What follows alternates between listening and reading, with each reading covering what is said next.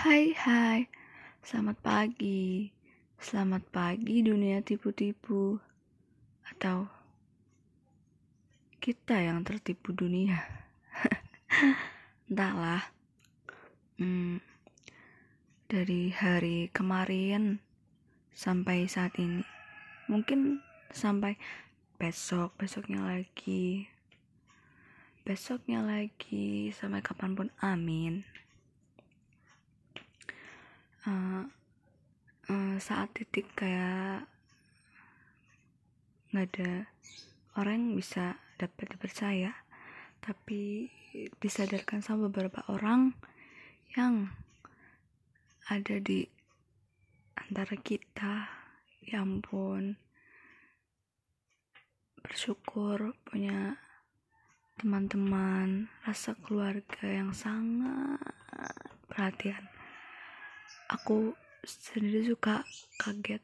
Karena mungkin diri aku sendiri nggak seperti itu. Tapi aku bersyukur aku berterima kasih sudah dipertemukan dengan orang-orang yang sangat baik. Uh, baik dalam kurung perhatian uh, menerima apa adanya. Kalaupun memang aku udah bantuan insya Allah mereka ada uh, karena beberapa hari sebelum ini ada kejadian kayak udahlah mau apa-apa sendiri aja. Karena satu kepercayaan yang ada yang membuat aku sedikit kecewa. Hmm, ya seperti itu. Jadi mungkin aku diingatkan kayak Allah itu mengingatkan kamu. Kalau kamu itu jangan terlalu terbuka dengan setiap orang. Dan Allah mengingatkan lagi tidak setiap orang itu seperti itu.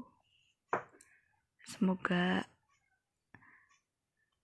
ada yang mengerti